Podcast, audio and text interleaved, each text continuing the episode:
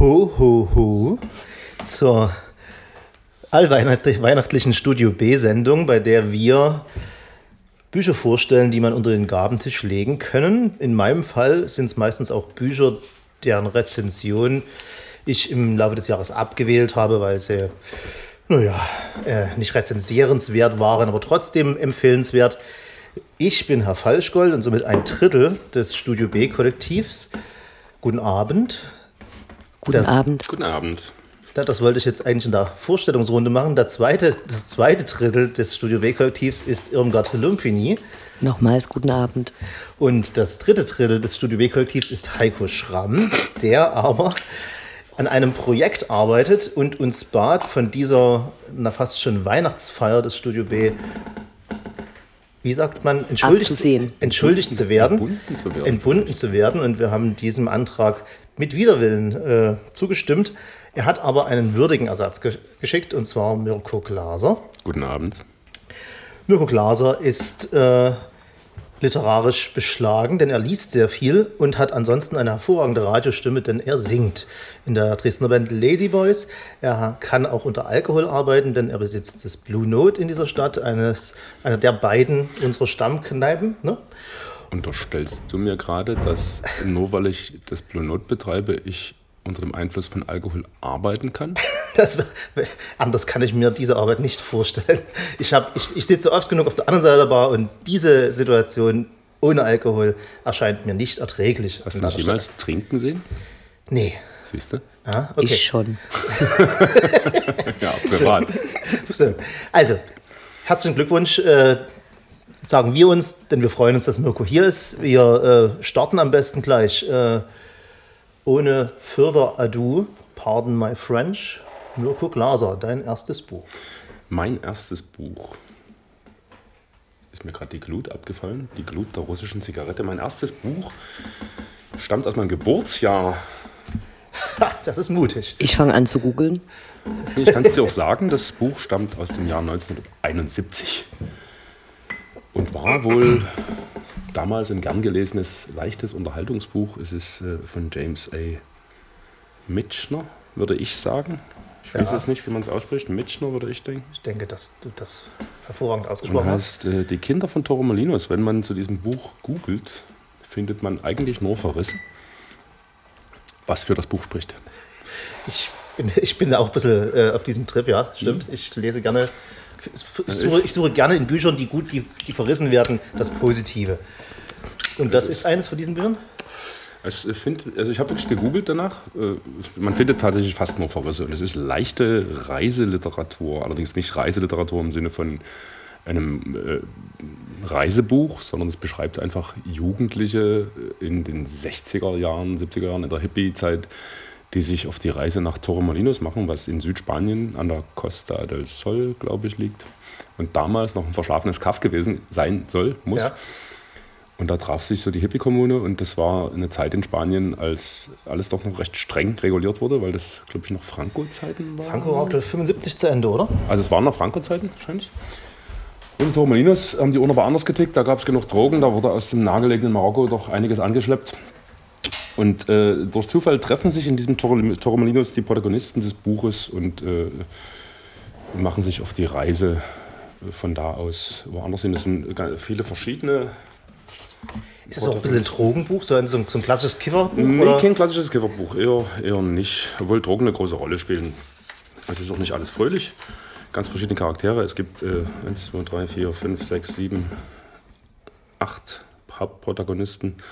Und zusammengehalten wird das Ganze durch einen älteren Herrn, der aus verschiedenen Gründen alle kennt. Mhm. Und auch hin und wieder vom Gebrauch von Drogen warnt. Was Und was war der Grund des. Verrisses? Konntest du das wiederfinden? Die meisten Menschen, die darüber schreiben, was ich jetzt gefunden habe, sagen, es ist langweilig. Okay. Was ich aber völlig anders empfinde, was vielleicht aber auch daran liegt, dass ich mich in Südspanien sehr wohl fühle und das alles nachvollziehen kann und auch in den anderen Gegenden schon war.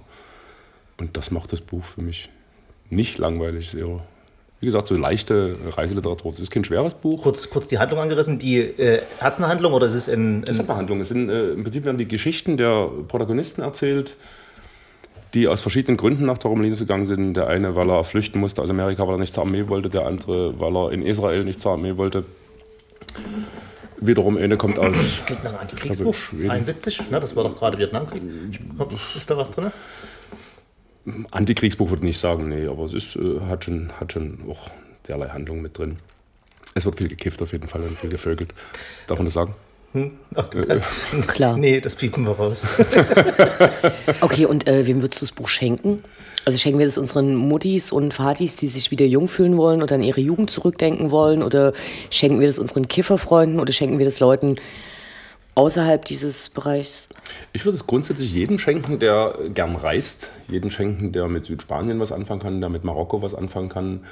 Jedem schenken, der so ein bisschen auf der Suche nach sich selbst ist. Und äh, altersunabhängig, mm, ja, altersunabhängig würde ich es verschenken.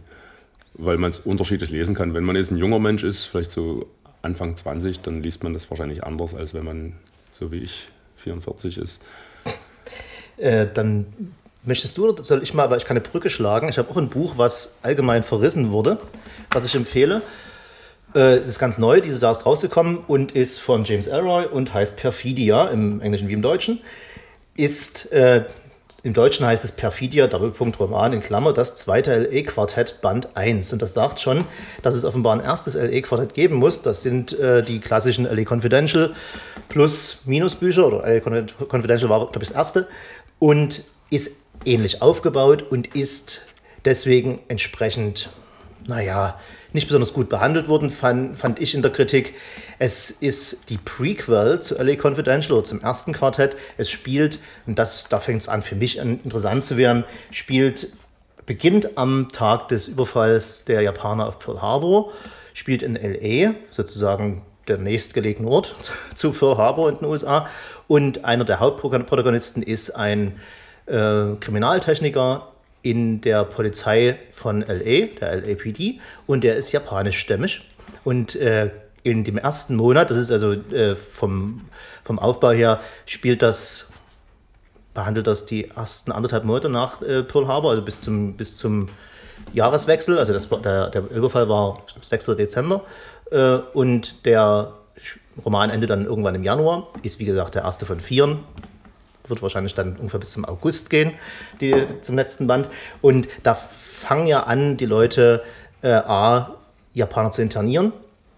Aber andererseits ist auch die, äh, da es ja direkt vor dem Kriegseintritt regelrecht der USA war, fangen fang, fang die Leute, sind die Leute noch nie ganz schlüssig, dass die Deutschen so ganz böse sind. Es gibt einen Haufen Nazis in L.A., die äh, Sympathien haben für äh, Adolf Hitler und, sei, und Konsorten, aber es gibt auch äh, eine japanische Community, die durchaus Sympathien hat für den Kaiser. Und aus diesem äh, Gemenge, aus dieser Gemengelage entsteht für mich eine interessante Story, die natürlich James Elroy-like nicht acht handelnde Personen hat, sondern 80. Und äh, da muss man durchsteigen. Äh, ich habe es aber so behandelt, das Buch, wie ich jeden Jam- James Elroy-Roman behandelt habe bisher. Ich lese den über drei Monate. Und da die Charaktere bei Elroy eigentlich immer recht gut gezeichnet sind, kommt man auch gut wieder rein. Und wenn man mal was vergisst, naja, äh, die Handlung meandert, man äh, weiß, worum es geht. Es liest sich wie ein wunderbares kleines Schaubild in die genau diese Zeit hinein. Und damit äh, kann man es schenken, zumal es gerade frisch rausgekommen ist, kostet es halt noch viel Geld. Und äh, das wird sich vielleicht ein alter James Elroy-Fan nicht leisten, weil er gesagt hat, naja, das Ding soll scheiße sein. Also für jemanden, der, von dem man weiß, dass er James Elroy und derlei Romane gerne liest, dem kann man das schenken, weil man halt zu Weihnachten den Geldbeutel etwas weiter offen hat. Also grundsätzlich auch jemanden finden, der Zeit genug hat, über Monate hinweg ein Buch Es zu sind lesen. ja fast nur Bücher hier, also bis auf ein, zwei Ausnahmen, die ich noch drin habe und du vielleicht auch für Leute, die gerne lesen und die müssen Zeit haben. Das ist, liegt nun mal im Sinn der Sache. So geht es mir jetzt mit Cormac McCarthy. Ich habe noch nie ein Buch von Cormac McCarthy durchgelesen, Ja? weil ich da immer ewig brauche, weil dieser Mann so unwahrscheinlich langsam schreibt. Was Und- ich großartig finde, aber Na gut, der schreibt langsamer, du kannst das schneller lesen. ich kann schon sehr schnell lesen, aber man kann langsam geschriebene Bücher nicht schnell lesen. Kann ich, da kann ich nur zustimmen, weil ich habe die Erfahrung gemacht äh, mit Mc, Comic McCarthy. Ich lese ihn jedes Jahr Sag zu mal ein Buch von Ostern. ihm, damit wir wissen, worum es The ungefähr geht. Road zum Beispiel. Okay. Also ich lese jedes Jahr ein äh, Buch von ihm und wir fangen an, eins zu lesen, wenn wir zu Ostern äh, in der Tschechischen Republik weilen. Und finde es total wunderbar und komme über die ersten 50 Seiten nicht hinaus, fahre wieder weg und bringe es nicht fertig, es weiterzulesen. Und den Elroy muss man natürlich auch langsam lesen. Äh, einfach deshalb auch, weil seine, also seine Sprache, also ich habe es auf Englisch gelesen und äh, der Heiko hat es wohl auf Deutsch gelesen und fand die Übersetzung ganz gruselig und das Englische ist aber auch schwer zu übersetzen, denn Elroy hat schon immer so ein bisschen im Slang, mit dem Slang gearbeitet, der damals so in der äh, gesprochen wurde mit den verschiedenen Sachen, äh, mit den verschiedenen Worten, die völlig aus der Mode gekommen sind seitdem. Die tut er aber völlig ohne Hemmungen anwenden und deswegen muss man, naja, wenn man es auf dem E-Book-Reader liest, äh, hat man Glück, weil dann kann man einfach einen Finger lang draufhalten und sich die eine oder andere Übersetzung eines ungewöhnlichen Wortes, wo man sagt, das macht in dem, in dem Kontext überhaupt keinen Sinn. Ach, damals da kann man nachgucken, damals bedeutete dieses Wort das. Und entsprechend muss man sich ein bisschen langsam durchhangeln. Es wird sehr viel Slang gesagt, sehr viel, sehr viel auch immer nur, also es wird immer, es wird immer slangischer, das Buch. Äh, irgendwann geht man davon aus, dass, geht davon aus, dass man als Leser begriffen hat, wie die miteinander reden und deal with it. Und das finde ich auch schön kompromisslos. Ganz schöne Wörterbücher zu diesem alten Slang. Ich habe mal ein Wörterbuch in der Hand gehabt, wo Jive Talk behandelt worden ist. Mhm. Das war sehr spannend. Ja, und äh, da, war, da war ich überrascht, eine kleine Lanze zu brechen für meinen E-Book-Reader. Das ist äh, von Google, das Google Books, äh, Google Playbooks. Die haben äh, eine, also ich kann es mir nicht anders erklären, die haben eine kontextsensitive Übersetzungsfunktion. Das heißt, dort äh, waren Begriffe, ich, ich glaube Wave, äh, groß geschrieben, Neue Welle wurde mir sofort gesagt, weil in dem Kontext ging es darum, das war damals die Frauenorganisation oder die Organisation von Frauen im äh, der Women US Army. Nee, in der, in der US Army. Also, äh, Women Army. Irgend sowas. Und das wurde mir als erstes äh, präsentiert in dem Augenblick. Fand ich beeindruckend. Schön. James Elroy. Okay, mir ist eine Brücke eingefallen. Äh, wir waren gerade bei Japan und zwar ähm, hm? hast du darüber gesprochen, wie schwierig diese ganzen Beziehungen waren. Und zwar äh, möchte ich heute äh, eine Publishing Company empfehlen und zwar ist das die Tuttle Publishing Company.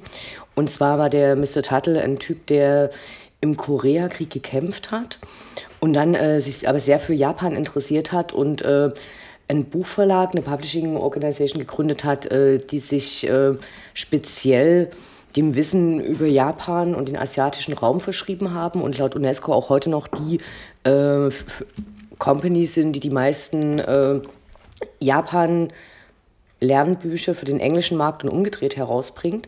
Und äh, die haben einen sehr netten Nebenzweig. Also am erfolgreichsten sind sie mittlerweile mit äh, Büchern über Martial Arts. Logisch, Asien, Japan. Kung Fu und so? Kung Fu ist chinesisch, aber nice try. Äh, und die haben eine sehr hübsche Sushi. Reihe. Äh, und zwar bieten die äh, Nähbücher an äh, über den japanischen Kleidungsstil. Und das ist was, was hierzulande relativ unbekannt ist. Das sind Kimono. sehr zum Beispiel ein Kimono. Äh, die Japaner nähen in sehr schlichten Schnitten, äh, haben da aber, es sieht irgendwie immer ein bisschen abgefahren aus und ich habe zwei Bücher rausgesucht und zwar das eine ist äh, Basic Black 26 äh, Edgy Essentials for the Modern Wardrobe äh, von Sato Watanabe. Und das ist ein ganz fantastisches Buch, wo die äh, über eine sehr große Bandbreite Schnitte anbieten.